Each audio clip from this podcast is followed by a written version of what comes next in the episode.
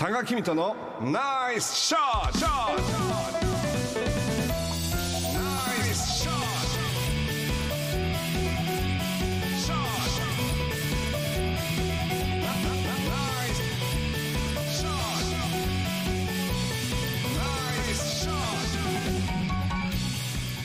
コーナーは多賀さんが普段気になることや伝えたいことをお話ししています。ポッドキャストで配信中。スマホやパソコンでポッドキャストのアプリをダウンロードしてお楽しみください。まああのとめちゃんなんか日々ストレスとの戦いということもあるとは思うんですけどもどうですか？やっぱりこうまあこれがストレスなのかな？ストレスのせいなのかな？という感じることはやっぱり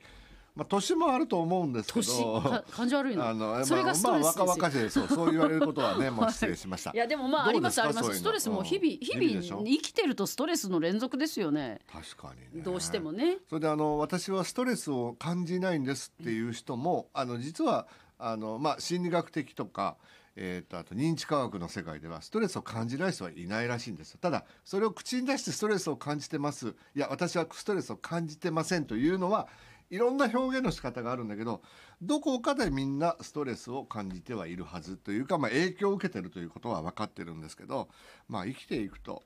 例えばあのテストの成績ねあの小学校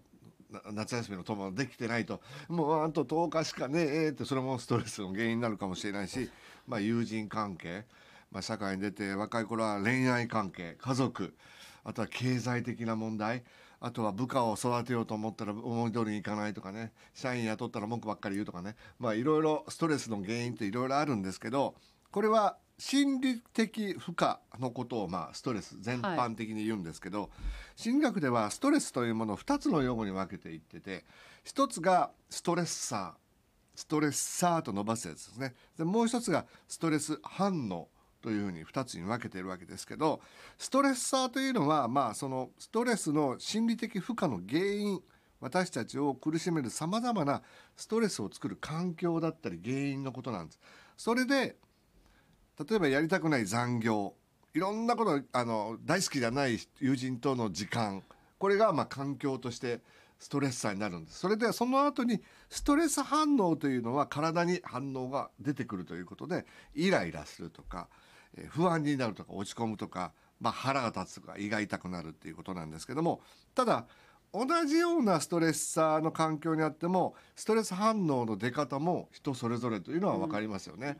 これ大変だったでしょって言っても僕なんかみたいなこう能天気な人間映画楽しかったよっていう人もいればもう本当ストレスはもう二度と嫌っていう人もいるかもしれない。これをですねまあセルフケアすることによってストレス反応の、まあ、マイナスな部分あの良くないストレス反応イライラしたりとかもうそれでもう自分は何もやる気ができなくなってしまうような環境に、まあ、反応が出ないようにまた和らげる方法を、まあ、コーピングをしましょうということなんですね。コーピング？コーピングですね。これセルフケアの一つにコーピングという方法があって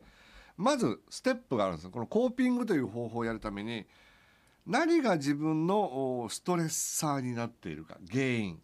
例えば僕で言うと例えばあの働いてくださってる若いあの社員ですね。言葉にストレスを感じます。そう、まあ、ごめんね。働いてくださってる彼との会話で彼。が原因になってイライラする。はい、ね、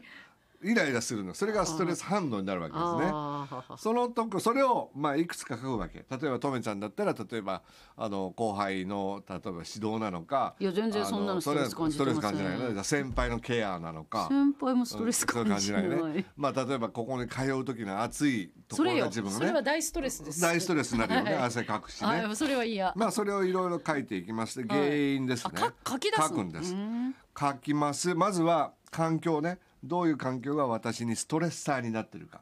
そのストレッサーがと巡り合うとどういうストレス反応が出てくるか。わーっと書いていきます。これをまず作っていきます。その次に自分が心地よいと感じるリストを今度は作ってみましょうはと例えば心地よいと感じる瞬間って何？えお風呂入った時 風呂入りおます。布団に入った時。布団に入ります。はいそれからなんだあろう。と気持ちが高揚するようなことでもいいんですよ。あ友達とご飯。あ大好きな友達と行く、あとは？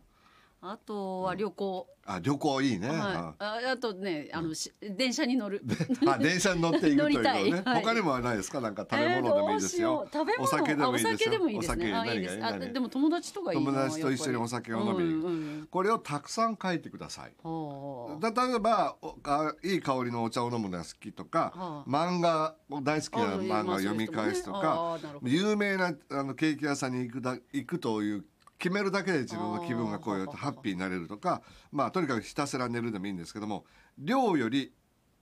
質より量が大切です。あとにかくたくさんいっぱい書いてみるし、自分がハッピーになれる行動をリストアップします。はい。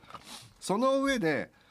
ストレスを感じた時の2つを融合したものをじゃあ例えばあの朝こ来る時にストレスを感じてあっちいしもうイライラする集中できんっていう時に旅行の話になるとパッとそれを忘れれるとか何かそれれに一番こう反応がそのストレス反応を和らげてくれたものを今度はまたリストアップしていくと自分がストレスを反応が出た時にそれを和らげたり気分を転換するために今とめちゃんにねハッピーになれるのを教えていったら目がキヤーッと輝いたんですよ。旅行行きたいとか、うん。友達とご飯食べに行きたいという、そう言ってくれてる時のとめちゃんの笑顔は今すごい輝いてたんで。そういうところをどんどんどんどんあのストレス反応が出た時にパッと自分の中でさりげなく持ってこれるようにするとそれをコーピングっていうんでコーピングできるハッピーなことがたくさんあればあるほどそのストレス反応ができた時に対応しやすくなるんです。コーピングって何ですか？何？言葉？あの元はこういうあの皮を、うん。ハグハグはハグみたいな。新しくするという意味なるほどですよね。なるなるほどね。だからあのあのスポーツ選手なんかは実はこういうことをやって自分がストレスを感じて何キロでこうなった時にじゃあどうするかっていうことを対にして考えていあってね。それをカバーできるような、まあ、精神的な強さを持っていくということなんですけど、確かに言われてみるとまあこういうそうだなと思うんだけど確かにハッピーなことを考えるられる時ってまだ大丈夫なんですよ。あーなるほど人間ってどんどんどんどんストレッサーが反応が出てくるとそこのハッピーなところに行く体力精神力までなくなるとうんちょっともう危険信号になるんで旅行行きたいな美味しいもの食べに行こうみんなと会おうというところはまたすごく大丈夫なんです。だから普段から和らげることだけでもセルフケアの一つとしてこのコーピングだから3日頑張ったら3日後には友達とケーキ食べに行くぞっていうのがあるとまだしのげててただずっとストレス反応に悩まされた苛まされるとあのよくないよね人間ね。だからとめちゃんが今キラッとこう友達と食べに行く旅行に行くっていった笑顔。